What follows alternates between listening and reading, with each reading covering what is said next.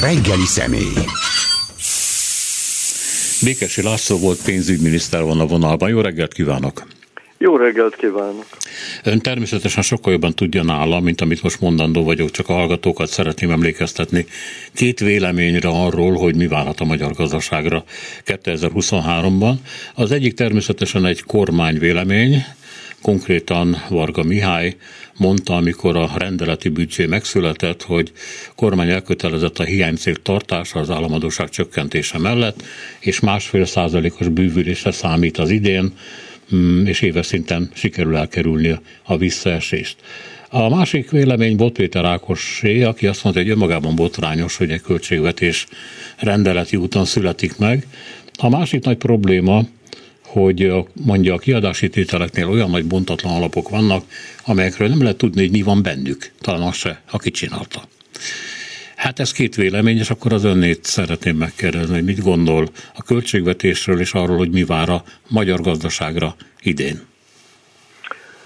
Valóban a költségvetés elfogadása és a vele járó procedúra ha nem lenne véresen komoly, akkor egy bohózathoz lenne hasonlatos. Arra tényleg nem volt még a világban példa, hogy egy év közepén elfogadott parlament által jóváhagyott költségvetést az első oldaltól kezdve a záró elemekig ki kelljen dobni az ablakon, mert teljesen irreális számokat tartalmazott. Arra se volt példa, hogy a különböző jogcímeken meghosszabbított vészhelyzet miatt lényegében kormányzati, korlátlan felhatalmazással, kormányrendelettel állapítsanak meg egy országban egy éves költségvetés, mint ahogy ez most történt. Persze ahhoz képest, amit a júniusi költségvetés tartalmazott, a mostani rendelettel kihirdetett 2023-as költségvetés kétségkívül sokkal reálisabb makrogazdasági pályát vázol fel, és abból vezeti le a költségvetés bevételeit és kiadásait. De hát ahogy az lenni szokott, ugye a kormányok általában mindig a lehetséges forgatókönyvek közül a legpozitívabbakat veszik alapul, amikor összeállítanak egy éves költségvetést.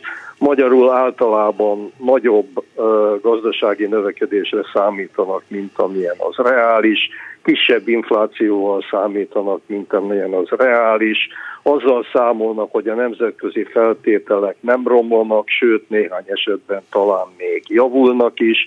A kockázatokat, amelyek persze a kormány bevallása szerint is rendkívül nagyok, inkább kedvezőnek tekintik, nem pedig a kockázatok negatív hatásait próbálják hangsúlyozni.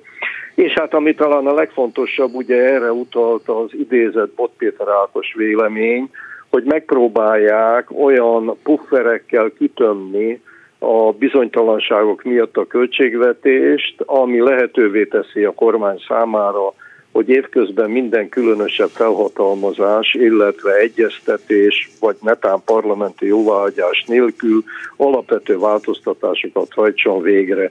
Ugye legalább két ilyen alap van, eh, gondolom erre utalt Ákos is. Az egyik az úgynevezett revzsi védelmi alap, amely eh, nagyságrendekkel növekedett meg a nyári költségvetéshez képest, ez most közel 2700 milliárd, a másik pedig a kockázatok miatt megnövelt eh, címzetlen költségvetési tartalék, amely ugyancsak megközelíti a 600 milliárd forintot. Ez már eleve két olyan átláthatatlan pénzalap, amivel lényegében a kormány azt csinál, amit akar. De hát eh, ez még mind eh, magába véve nem eh, teszi lehetővé, hogy nagyjából fölvázoljuk, mi várható ebben az évben. Ha egy picit alaposabban belenézünk a költségvetést meghatározó gazdaságpolitikai folyamatokba, akkor azt látjuk, hogy ebben a korrigált, rendelettel kihirdetett költségvetésben másfél százalékos gazdasági növekedéssel számol a kormány, és ebből vezeti le a költségvetés bevételét és kiadásait. Nagyon optimistának kell ahhoz lenni, hogy ez a forgatókönyv bekövetkezzék, Valójában sokkal inkább az látszik reálisnak, hogy nulla közeli, tehát stagnáló gazdasági kibocsátással lehet ebben az évben számolni, sőt, hogyha romlanak a nemzetközi viszonyok, tehát például erősödik ugye az inflációs nyomás a magyar gazdaságban, ha a remélt Európai Uniós transfereket időben mégsem kapjuk meg, vagy annál is kevesebbet kapunk, mint amennyiben most bízik a kormány, hogyha még több veszteséget okoznak a háború szankciós kiadásai, illetve megnövekvő költségvetései, akkor bizony előfordulhat, hogy a magyar gazdaság ebben az esztendőben recesszióba fordul. A másik döntő tényező, hogy a inflációs pályának az alsó számával számol a kormány, nevezetesen azt tervezi, hogy 15%-kal nő év per éves alapon a nominális infláció ebben az esztendőben. A legoptimistább becsléseknek az alsó határa ez a 15%, de azért az igazi modellszámítások inkább azzal számolnak, hogy ebben az esztendőben közelebb lesz a 20%-hoz az év per éves nominális infláció, mind a 15-höz. Ez azt jelenti, hogy a költségvetésben a kiadásokat a 15%-os inflációhoz igazítja a kormány, tehát viszonylag kevesebb kiadást tervez a költségvetési szerveknél, a lakosságnál, a nyugdíjaknál, a szociális ellátásoknál. Tehát minden olyan területnél, amely a kiadásokat növeli, magyarul az alacsonyabb infláció miatt alacsonyabb kiadásokkal tervez. Ugyanakkor, ha bekövetkezik a magasabb infláció, azzal a költségvetés bevételi oldalon nyer, hiszen a magyar költségvetés bevételei között túlnyomó többséggel az árakhoz igazodó fogyasztási, kiadá, fogyasztási bevételek, általános forgalmi adó, fogyasztási bevételek, a különböző ellátások, díjak tartoznak. Így tehát valamelyest javul a helyzet a költségvetés egyensúlyi pozícióban, amennyiben több bevétel realizálódik, és kevesebb kiadást kell teljesíteni. Végül meg kell említeni, hogy a növekvő infláció miatt érthető módon a nominálisan számított GDP összege is növekedik, ami azt jelenti, hogy ha az államadóság nem nő durva mértékben, akkor az így megnövekedett számított GDP arányában az államadóság akár még csökkenthet is. Végül egy utolsó, és ezzel befejezem, bár hát rengeteg eleme van a költségvetésnek. A most rendelettel kihirdetett költségvetésben azért már reálisabb, magasabb államháztartási hiányjal számol a kormány, mint a, a júniusiban. E pillanatban 3,9%-os GDP arányos államháztartási hiányjal számol. Itt is valószínűleg ez a legoptimistább változat, a szakértők túlnyomó többsége inkább 5%-hoz közeli államháztartási hiányt prognosztizál erre az évre. Mindent összevetve túlságosan optimista ez a költségvetés, bár teljesülne, de személy szerint az a vélemény magyarra nagyon kevés esély van, hogy ezek a számok reálisak legyenek.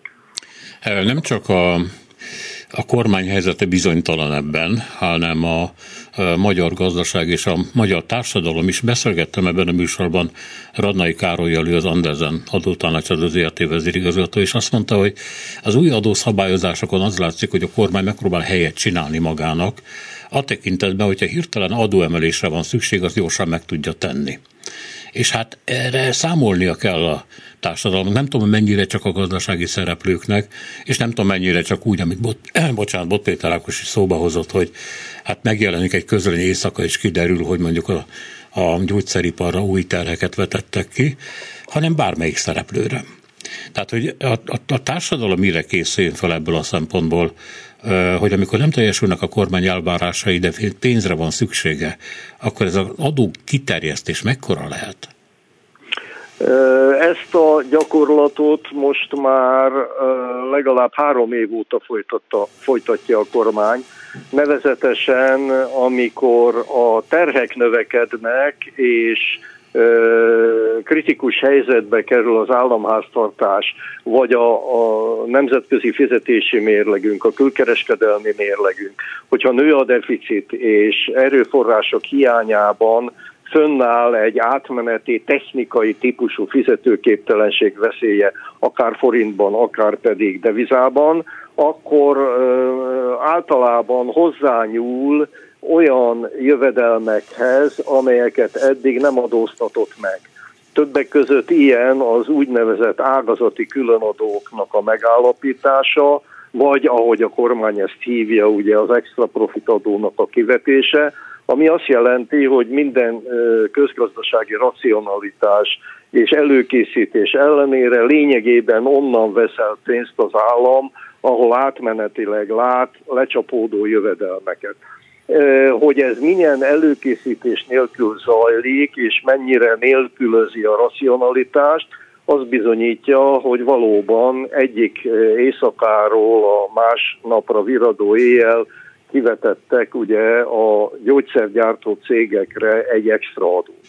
Ugye ezeknek az adóknak az a következménye, hogy noha bevételhez juttatja az államháztartást, tehát fedezi a megnövekvő kiadásoknak egy részét, aközben ezeknek a többletterheknek az áthárítását hosszabb, rövidebb után közvetlenül vagy közvetve a termelők, a forgalmazók mindig áthárítják a végső felhasználóra, a végső felhasználó pedig minden esetben a lakosság. Az első tehát, amit tudni kell, hogy minden ilyen kapásból eldöntött adóemelésnek a terheit végső soron a lakosság fogja megfizetni, úgy, hogy az emiatt megnövekedő árakkal találkozik a piacon, amikor egy szolgáltatást vagy árut vásárol meg. De ennél többről van szó, hiszen ezekkel a megnövekedett adókkal a sújtott ágazatokat, vállalatokat, kibocsátókat, forgalmazókat ugye megterheli az állam, és csökkenti a rendelkezésükre álló jövedelmeket. Ezeknek a jövedelmeknek egy része természetesen a termelés korszerűsítését, beruházásokat szolgál, a piac kiterjesztését szolgálja. Első lépcsőben tehát ezek a megterhelt cégek, vállalatok áthárítják a végső fogyasztókra az adókat, második lépcsőkben pedig elhalasztják a beruházásaikat, kutatásaikat, lényegében fékezik a magyar gazdaság teljesítményét, természetesen a saját teljesítményüket is. És a végül harmadsorban, amikor ez már rendszerré válik, és ma már azt kell mondanom, hogy tényleg rendszeres az ilyen típusú különadók kivez, ö, ö, kirovása, akkor bizony a befektetők, a cégek elgondolkodnak azon, hogy érdemes-e továbbra is Magyarországon maradni, vagy ami még rosszabb ennél, újabb befektetéseket eszközölni Magyarországon. A, a lényeg tehát rövid távú bevétel növelő intézkedésekkel hosszú távon alapvetően rontja a gazdaság pozícióit a kormány. Hát ráadásul, hogyha pillanatra maradunk, a gyógyszeriparnál, ott ugye megvan szabva a gyógyszerárak felső határa, tehát nem igen tudnának áthárítani, viszont egy kreatív könyveléssel, vagy éppen a termelés kiszervezésével, hogy bizonyos gyógyszerek kivonásával a piacról el tudják intézni, hogy ne csak drága legyen a, a gyógyszer, hanem hiány is legyen belőle. Hát persze, minden ilyen intézkedés, de nem csak az extra adóknak a kivetése, konkrétan most a gyógyszeripar esetében, hanem például a piaci viszonyokban való durva beavatkozás, az úgynevezett árplafonoknak a megállapítása és fenntartása előbb-utóbb áruhiányt jelez. Teljesen természetes, hogy a termelők és a forgalmazók, ahol lehet, megpróbálják a rájuk terhelt többletköltségeket úgy oly módon csökkenteni, hogy nem forgalmazzák ezeket a termékeket. Ezt látjuk ugye, hogy hogy tűnt el a 95-ös benzina kutakról, ameddig tartották az ársapkát, hogy tűnnek el a kedvezményes élelmiszerek az üzletek polcairól, teljesen mindegy, hogy a kormány milyen erőszakos intézkedésekkel próbálja a kereskedőket rávenni, hogy megfelelő készletekkel tartsanak. Az áruhiány elkerülhetetlen ilyen esetekben, és megint csak a lakosság fogja ennek az intézkedésnek a negatív következményeit viselni.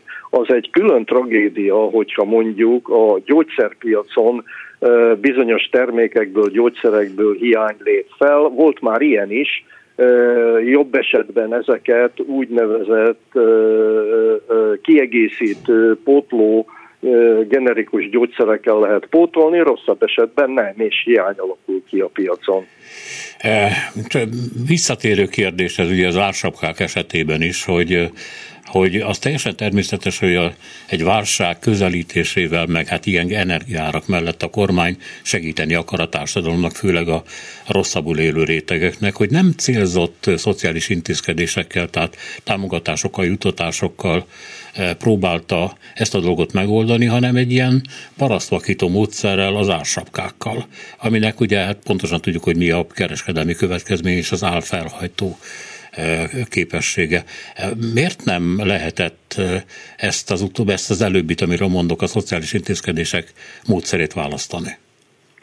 Ugye abban az esetben, hogyha ezt a valóban célszerű lépést választotta volna a kormány, mint amit más normális kormányok ebben az esetben alkalmaznak, hogy a lakosság jövedelmeit próbálják meg kiegészíteni olyan mértékben, hogy legalább részben fedezze az ugrásszerűen megnövekvő energia és más szolgáltatási árakat.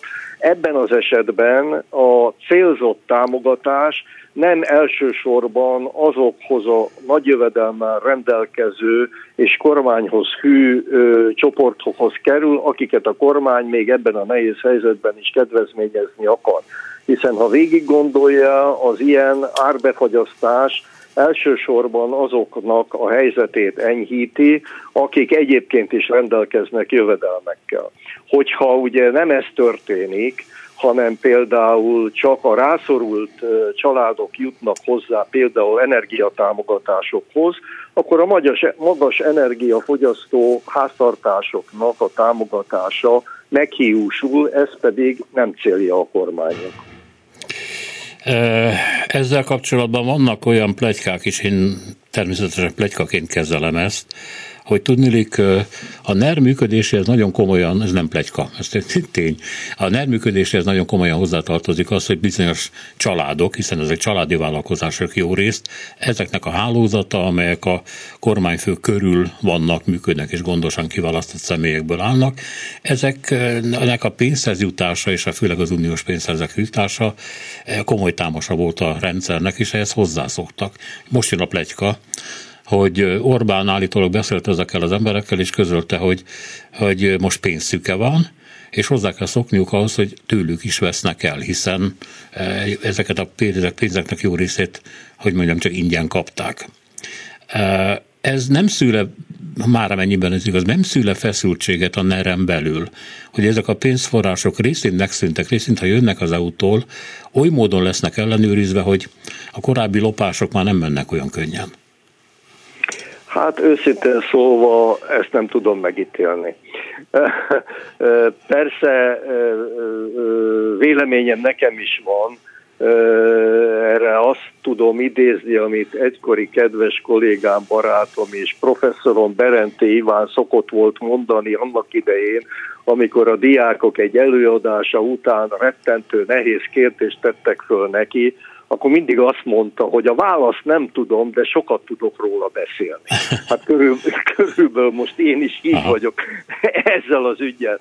Egy, haló, itt valami itt, belecsípott. Igen, igen. Eh, egy egészen biztos, hogy eh, az a kényelmes finanszírozási gyakorlat, amely a eh, bőven csordogáló EU támogatások egy jelentős részének a az átcsoportosításával, nyugodtan mondjuk ki ellopásával kényelmes helyzetbe hozta az Orbánhoz közel álló neroligarchákat. Ez valamelyest kétség kívül, hogy nehezedni fog. Egyrészt azért, mert kevesebb Európai Uniós támogatás érkezik Magyarországra, még akkor is, hogyha a legoptimistább várakozások bekövetkeznek, szerintem nem fognak bekövetkezni, és itt nem egyszerűen arról van szó, hogy 10%-kal kisebb lesz a visszatartott összeg, hanem összesen körülbelül egy olyan 22-23 milliárd euró sorsa kétséges.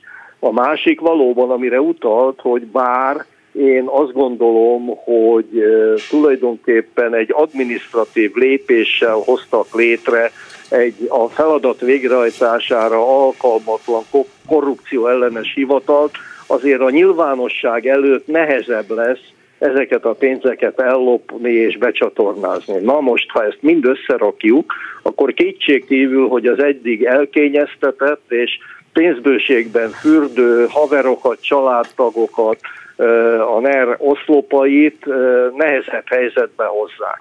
Hogy aztán most ez olyan feszültségeket okoz-e közöttük a NER-en belül, hogy repedéseket okoz, hogy esetleg fölmerül olyan pozícióharc a NER oligarchiái között, amely esetleg a rendszer alapjait is veszélyezteti, hát ezt nem tudom, őszintén szóval ebbe kételkedem, azért kételkedem, mert ez a kör eddig már összelapott annyi pénzt, hogyha most a közeljövőben ez nem gyarapodik, csak a jelenlegi tudja megőrizni, vagy uram, bocsá, ebből néhány e, milliárd forintot le kell adni valamilyen módon, teljesen mindegy, hogy milyen módon, az még mindig nem rendíti meg az ő pozíciójukat. Sokan e, elsősorban nem közgazdászok, hanem politológusok arra számítanak, hogy ezek a feszültségek majd aláássák a rendszernek az alapjait, és akkor megjelennek a brutusok, akik majd aztán Orbán hátába vágják a kést, mondván, hogy innentől kezdve már nem érdekük, hogy őt támogassák. Én ebben őszintén szóval nem hiszek. Arról nem beszélve, hogyha még ez bekövetkezne, és tessék mondani, mi történik. Legfeljebb Orbán helyett valaki más jön, és folytatja ugyanazt. Úgyhogy nem gondolom, hogy ez a, ha, ha valódi is, Orbánnak ez a figyelmeztetése, hogy ez megrendítené a rendszert alapjaiban. Ráadásul egy dolog van, amire egyébként mindig szokták az újságírókat figyelmeztetni, politológusok meg történészek, hogy nem helyes a, a nerlovagokat oligarchának nevezni. Ugyanis az oligarchának nem csak gazdasági hatalma, hanem politikai aspiráció is vannak, és ilyen emberek kormány környezetében nincsenek az a úgynevezett oligarchák között. Tehát egyik sem mutatott egyetlen pillanatban sem hajlamot arra, hogy Orbán helyére kerüljön.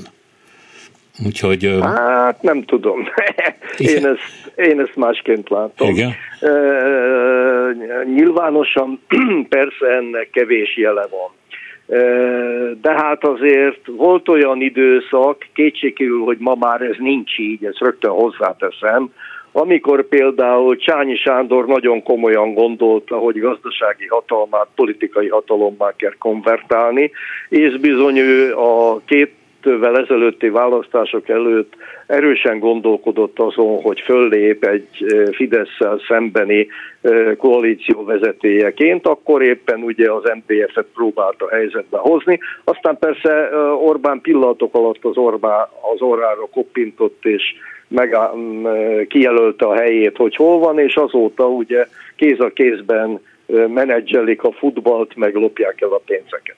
De és hát aztán ott van mondjuk egy, egy Lázár János, aki ugyan nem, ter, nem tekinthető sokszoros milliárdosnak, bár a fene tudja, ebbe se vagyok biztos, hogy ott a, a, a, a, a ménes birtok, meg a, meg a fölhalmozott földek mekkora értéket képviselnek, de hát például ő is azok közé tartozik, aki könnyen el tudja képzelni magát Orbán utódként, és néha tesz is ilyen kijelentéseket. Hogy mások, akik nagy vagyonnal rendelkeznek, és ezt a vagyont Orbán és a rendszernek köszönhetik, nem lépnek fel ilyen igényel, azért érthető, hiszen láthatták, hogy mi történik Simicskával, másokkal, akik esetleg megpróbálnak túllépni azokon a kereteken, amelyeket Orbán számukra kijelölt. Tehát azt tudom mondani, e, egyrészt azt, mond, azt gondolom, hogy vannak oligarchák Magyarországon, talán nem olyan mértékben, mint amilyen mértékben a politikai szerepük ezt nyilvánvalóvá teszi. Másrészt azt gondolom, hogy Orbán van olyan erős, és rendelkezik annyi hatalommal, kézbe tudja tartani az embereit a legkülönbözőbb eszközökkel, hogy megfékezze őket, hogyha esetleg a hátába akarják szúrni a kés, de hát láttunk már ilyet, úgyhogy minden elképzelhető. Azért a kormány is jelezte valami maga finom módján, hogy nem lesz egyszerű ez az év, bővíti esztendő közeleg, vagy valami hasonlót mondtak. És hát ez az a pont, ahol vissza kell térnünk az uniós pénzekhez, hogy mennyire számítanak ezek. Van, vannak olyan Gulyás miniszter által megfogalmazott mondatok, amik szerint ezek nélkül is bőven túl tudunk élni, de hát ugye ez olyan hitelek felvételet jelenti, amit hát azt mondják mások, hogy jobb lenne nem fölmenni, de az Unió mintha megkötötte, megmakacsolta volna magát, hogy valóban számon kéri mondjuk azt a 17 pontot, amit előírt, és az előzetes hozzájárulás a pénzek kiadásához, ez így önmagában nem jelent semmit. Mennyire kellenek ezek a pénzek? ezek a pénzek nagyon kellenek.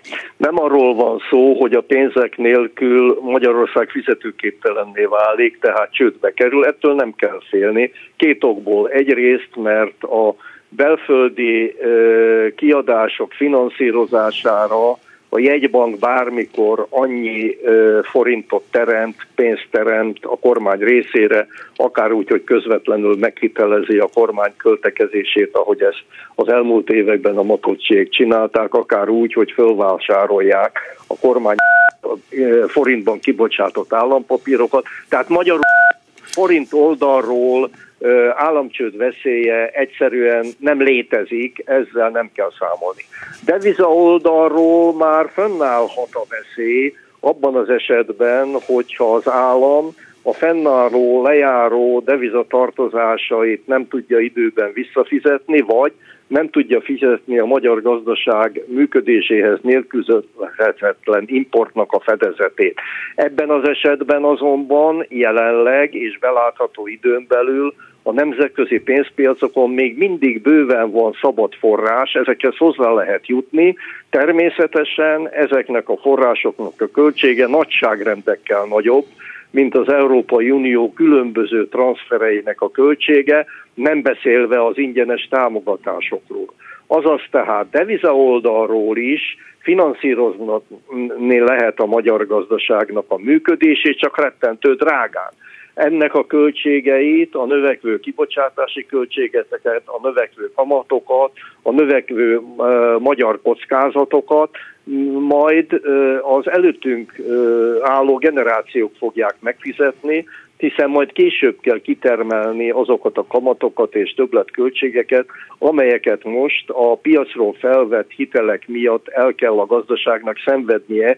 Itt tehát arról szól a történet, hogy amikor nem Európai Uniós támogatások, hitelek igénybevételével próbálja a deviza kiadásait finanszírozni a kormány, akkor ezzel a jövőjét adja el, a jövőjét áldozza fel, zálogosítja el, adósítja el.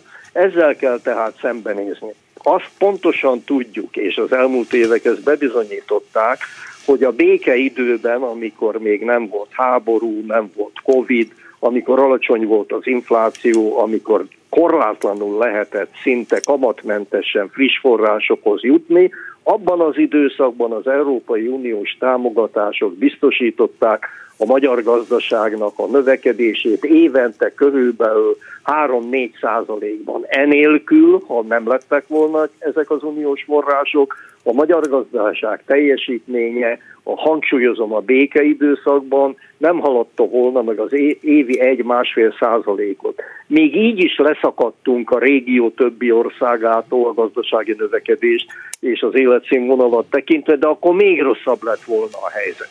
Most miután ugye feltételekhez szabta az Európai Unió nagyon helyesen ezeknek a még igénybe nem vett támogatásoknak, hiteleknek az odaítélését és a finanszírozását, most fönnáll a veszélye annak, hogy ezeknek a feltételeknek a teljesítését a kormány nem tudja produkálni, ezért nem jutunk hozzá ezek a forrásokhoz. Már említettem az előbb, hogy itt nem 7 milliárd euróról, hanem összesen több mint 22 milliárd euróról van szó, ami ugye testvérek között számolva is 8800 milliárd forint. Ha ez kiesik a magyar gazdaságból, ennek a következményei nagyon súlyosak lesznek. Magyarul még kisebb lesz a gazdasági növekedés, még több teher hárul a gazdaság szereplőire, vállalatokra, lakosságra egyaránt. Hogy aztán most az Unió végül ugye megbékél azzal, hogy ha formálisan is, de megpróbálják legalább papíron teljesíteni az Unió által osztott feltételeket, zárójelbe jegyzem meg, itt nem 17 feltételről, hanem 27-ről van szó, ezt kell teljesíteni a kormánynak, méghozzá ellenőrizhető módon, és ez nem tényik, csak Bocsánat, Békesi úr, azt hiszem, hogy véletlenül hozzáér a billentyűzethez, mert ezeket a sípolásokat azok hozza, mondják a kollégák. Igen, Igen. elnézést semmi, kérek. semmi baj, csak ezt a kicsit figyel rá, akkor ezek a zavaró jelek nincsenek. Már is figyelek, és Jó. tisztes távolságban tartom a uh, gesztikuláló kezeimet a telepét. Elnézést kérek Semmi mindenkitől.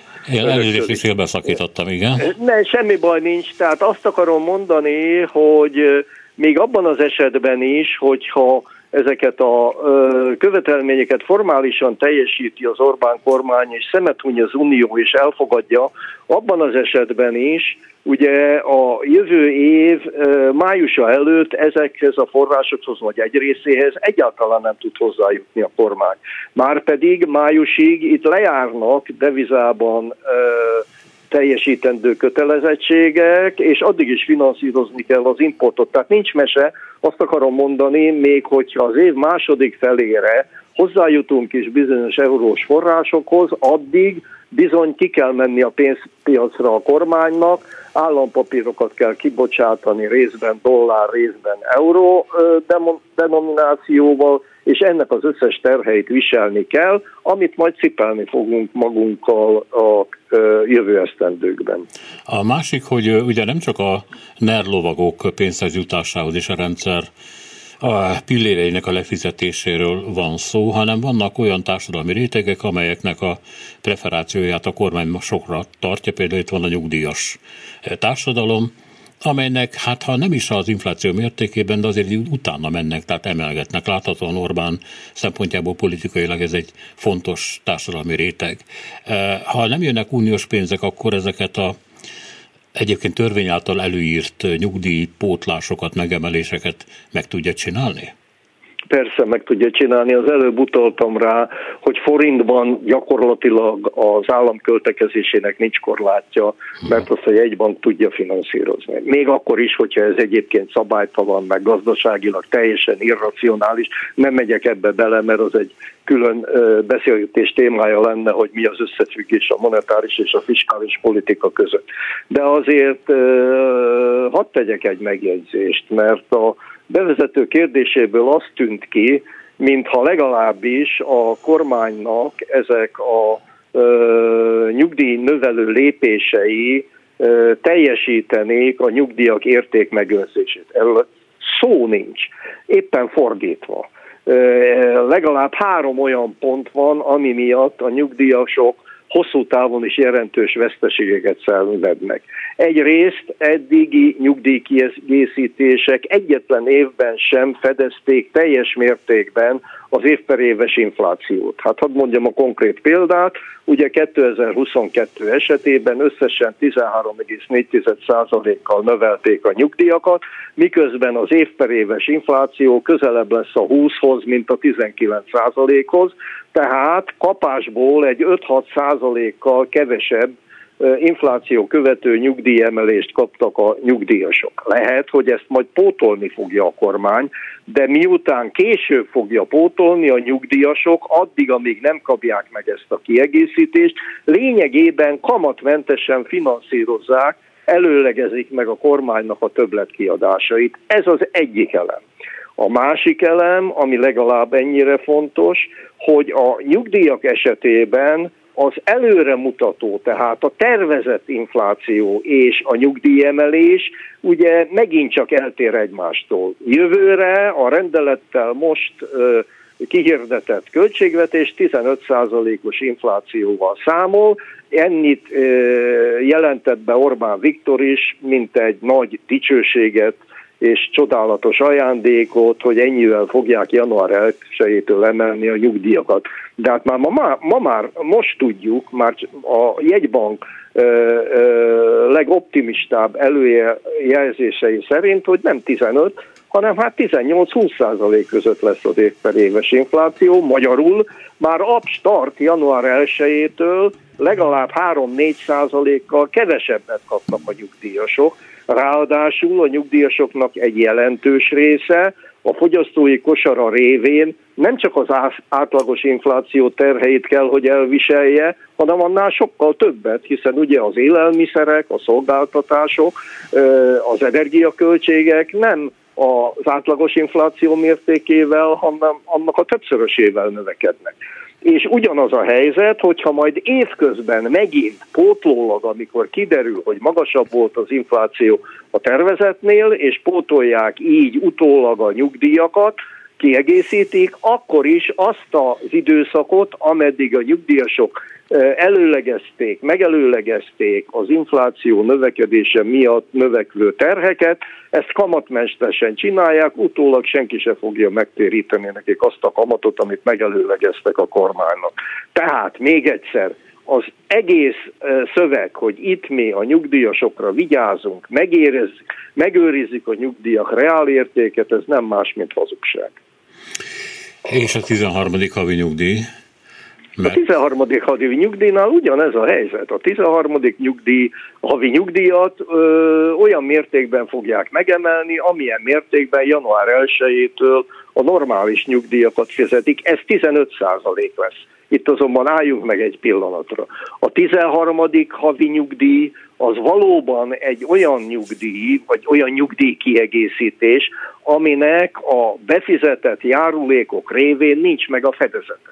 Valóban, ha nagy gazdasági probléma van, akkor bizony lehetősége van a kormánynak arra, miként az megtörtént ugye 2008-ban, a, gazdasági krízisnek az idején, hogy ezt a 13. havi nyugdíjat visszavonják és nem fizetik ki. Erre nem lehet azt mondani, hogy ennek a nyugdíjnak a fedezetét a nyugdíjasok az életpályájuk során járulékkal megfizették. Nem, ezt nem fizették meg. A 13. havi nyugdíj az valójában megkíséreli a ö, nyugdíjaknál nagyobb mértékben növekvő béreket követni legalább részben. Ez tehát egy olyan eleme a nyugdíjrendszernek, amely nem épül be szervesen a nyugdíjrendszerbe, a kormány mindenkori elhatározásától és az anyagi helyzetétől függ, hogy ezt fenntartja vagy nem tartja. Most egyelőre úgy néz ki, hogy ezt is kifizetik, de hát bizony, ahogy az előző kérdései között szerepelt egy olyan, hogy vajon ha nagy baj van, akkor milyen adókkal kell számolni a lakosságnak. Most nem adó oldalról, de bizony egyáltalán nem kizárt, ha nagy baj történne, adja Isten, hogy ne így legyen, akkor akár a 13. havi nyugdíj kifizetését is megszüntethetik.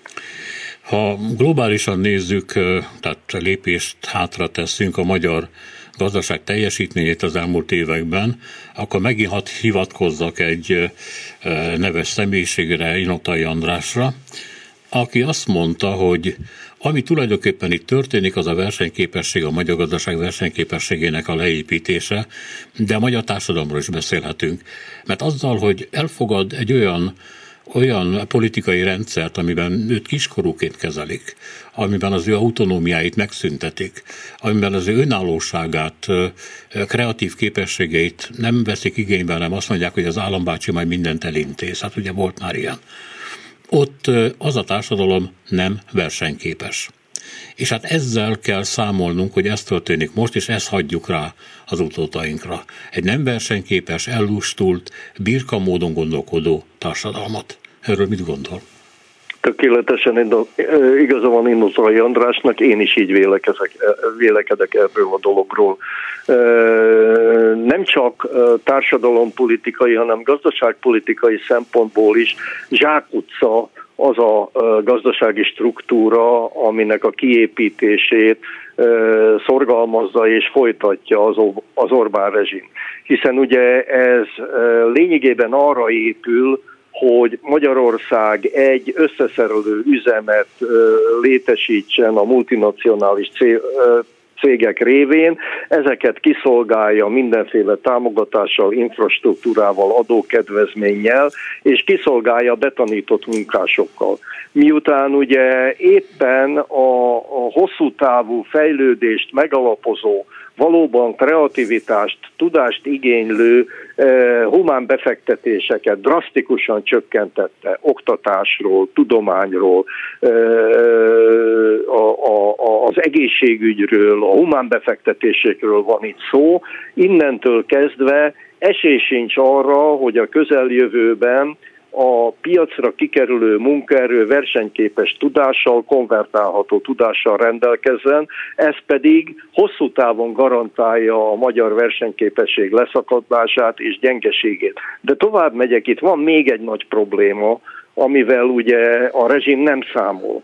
Ha végig gondoljuk, Magyarországon egy előregedő és fogyó társadalomnak kell a mindennapi termelést, szolgáltatást végrehajtania. Ez az előregedő és fogyó társadalom nem csak azért néz szembe nagyobb kihívásokkal, mert a természetes fogyászos elhalálozás nagyobb, mint amilyen a természetes szaporodás, hanem azért is, mert ennek a társadalomnak az aktív, fiatal, versenyképes része egyre nagyobb mértékben menekül ez az országból. És nem csak arról a 600 ezer emberről van szó, aki már eddig elhagyta az országot, hanem azok, akik a jelenlegi bizonytalan helyzetben látván a hosszú távú berendezkedést, amit a NER produkál, már eleve úgy készülnek, hogy ha befejezik iskoláikat, elhagyják Magyarországot. Ez még tovább fog növekedni az elkövetkező időszakban, a bizonytalan helyzetbe került állampolgárok egy jelentős része nem Magyarországon, hanem külföldön keresi majd meg a mindennapi kenyerét. Ha végig gondolja, van egy előregedő, csökkenő létszámú, egészségében egyre jobban megroppantott, elkeseredett, képtelen társadalom, és ennek a társadalomnak kellene egyre nagyobb teljesítményt nyújtania ahhoz, hogy legalább a jelenlegi színvonalon képesek legyünk fenntartani a gazdaság teljesítményét és az ellátást. Ez lehetetlen fizikailag, lehetetlen morálisan, lehetetlen gazdaságilag, lehetetlen egészségügyileg. Ezzel kell szembenéznünk. Tehát van az egyszer az a fajta jövőbeni probléma, amire Inutai András utal, hogy fokozatosan veszítjük el versenyképességet, és van a másik, ez a bizonyos kiéleződő és egyre jobban terhelő demográfiai probléma, amit nem lehet megúszni. A kivándorlás persze korábban megindult már, a Júlcsárkormány idején is, és akkor az akkori miniszterelnök volt erről egy rossz mondat, ez most egy kicsit beugrott, de az tény, hogy 56-ban sem mentek el ennyien, mint most. De a 20. század elején az első világháború után sem. Tehát az, hogy 600 ezer ember a lábával szavazott, nem feltétlenül a politikai rendszerről, hanem a közállapotokról, bármiről. Az, az egy egészen kirívó még a egyébként kivándorlásairól ismert magyar történelemben is. Ez pontosan így van, és ezért említettem ezt a második effektust, mert ez tovább fog erősödni. Hát vegyünk néhány konkrét példát. Hát ugye, és most nem csak arról beszélek, hogy már a, a középiskolát elvégzők egy jelentős része is úgy megy egyetemre, hogy az egyetem elvégzése után 80-90 százalékban a diákok külföldön képzelik el a jövőjüket. Ez többé-kevésbé az elmaradott közép-kelet-európai országok mindegyikében igaz, talán nem olyan mértékben, mint nálunk, de ez a jelenség megvan. De mondok egy másik es, elemet. Most például ugye az egyébként a teljesítőképessége határán lévő egészségügyi reform címén olyan programokat próbál a kormány végigverni az egészségügy résztvevőin, orvosokon, ápolókon, szakképző, ami kiszolgáltatottá teszi őket. Magyarul lényegében megpróbálják rökközködni az orvosokat és a szakszemélyzetet. Ugye még arról is szó van, hogy megpróbálják visszakényszeríteni a magán praxist végző orvosokat az állami ellátásba. Teljesen nyilvánvaló, hogy ezt ezek az emberek nem fogják vállalni, hanem még többen fogják elhagyni a magyar egészségügyi rendszert, még több gondot okozni. És ugyanez vonatkozik a kivéreztetett pedagógusokra, akik ha más nem, akkor kimennek majd a szolgáltatásba, például a szomszédos Burgerlandba, és mosogatni fognak, mert még mindig jobban járnak, vagy valamelyik szállodában lesznek portások, még mindig jobban járnak, ha ér, mint hogy érbérért kelljen tanítani. Tehát azt akarom mondani, hogy ez a két vagy három tényező összeadódik, és növeli az elvándorlásnak az alapvetően politikai, de néz, részben gazdasági migrációnak a veszélyét is. De ez azt is jelenti, hogy Magyarország összeszerelő üzemként is inkább egy romhalmaz. Tehát, hogy ez, hát, ez, ez kitaláltak, ez, ez sem működik. Hát nem egészen, nem egészen a romhalmaznak nem hívnám, mert azért ugye azok az elsősorban gépkocsiiparban megtelepetett multik és az azokat kiszolgáló, előállító szervezetek azért azért modern technológiával rendelkeznek, és ők azért a szükséges szakképzést megadják a munkásaiknak a saját berkeiken belül, persze állami támogatással. Igaz persze, hogy sok területen már a munkaerő hiány miatt részben az elvándorlás, részben a megfelelő szakképzés hiánya miatt már ezek a nagy cégek például a határ közelében arra kényszerülnek, hogy például Szlovákiából hozzanak be munkaerőt. Még rosszabb a helyzet, hogy ugye ezeknek a nagy gépkocsi gyártó cégeknek a termékváltását úgy próbálja a magyar gazdaság fejlesztésekkel, tőkebevonással kiszolgálni, hogy egy akkumulátorgyártó nagyhatalommá akarja Magyarországot fölfejleszteni, ami megint egy tragédia minden szempontból, környezetszennyezési szempontból, munkaerőgazdálkodási szempontból, hiszen ezek csak betanított munkát jelentenek, ráadásul iszonyú terhet jelentek a környezetre, arról nem is beszélve, hogy ugye ezek kevés élő munkával járnak együtt, hiszen automatizált üzemek.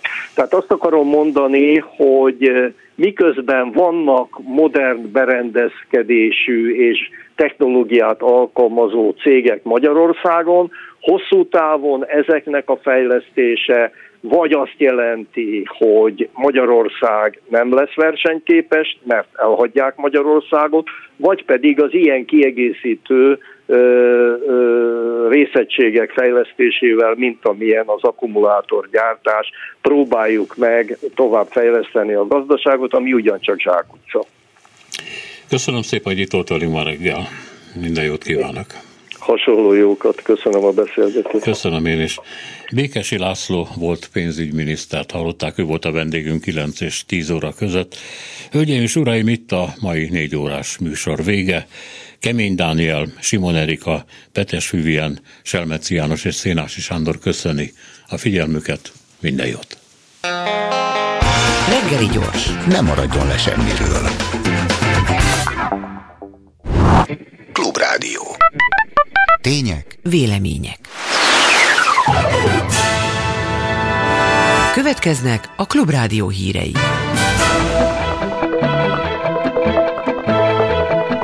Tíz óra elindul.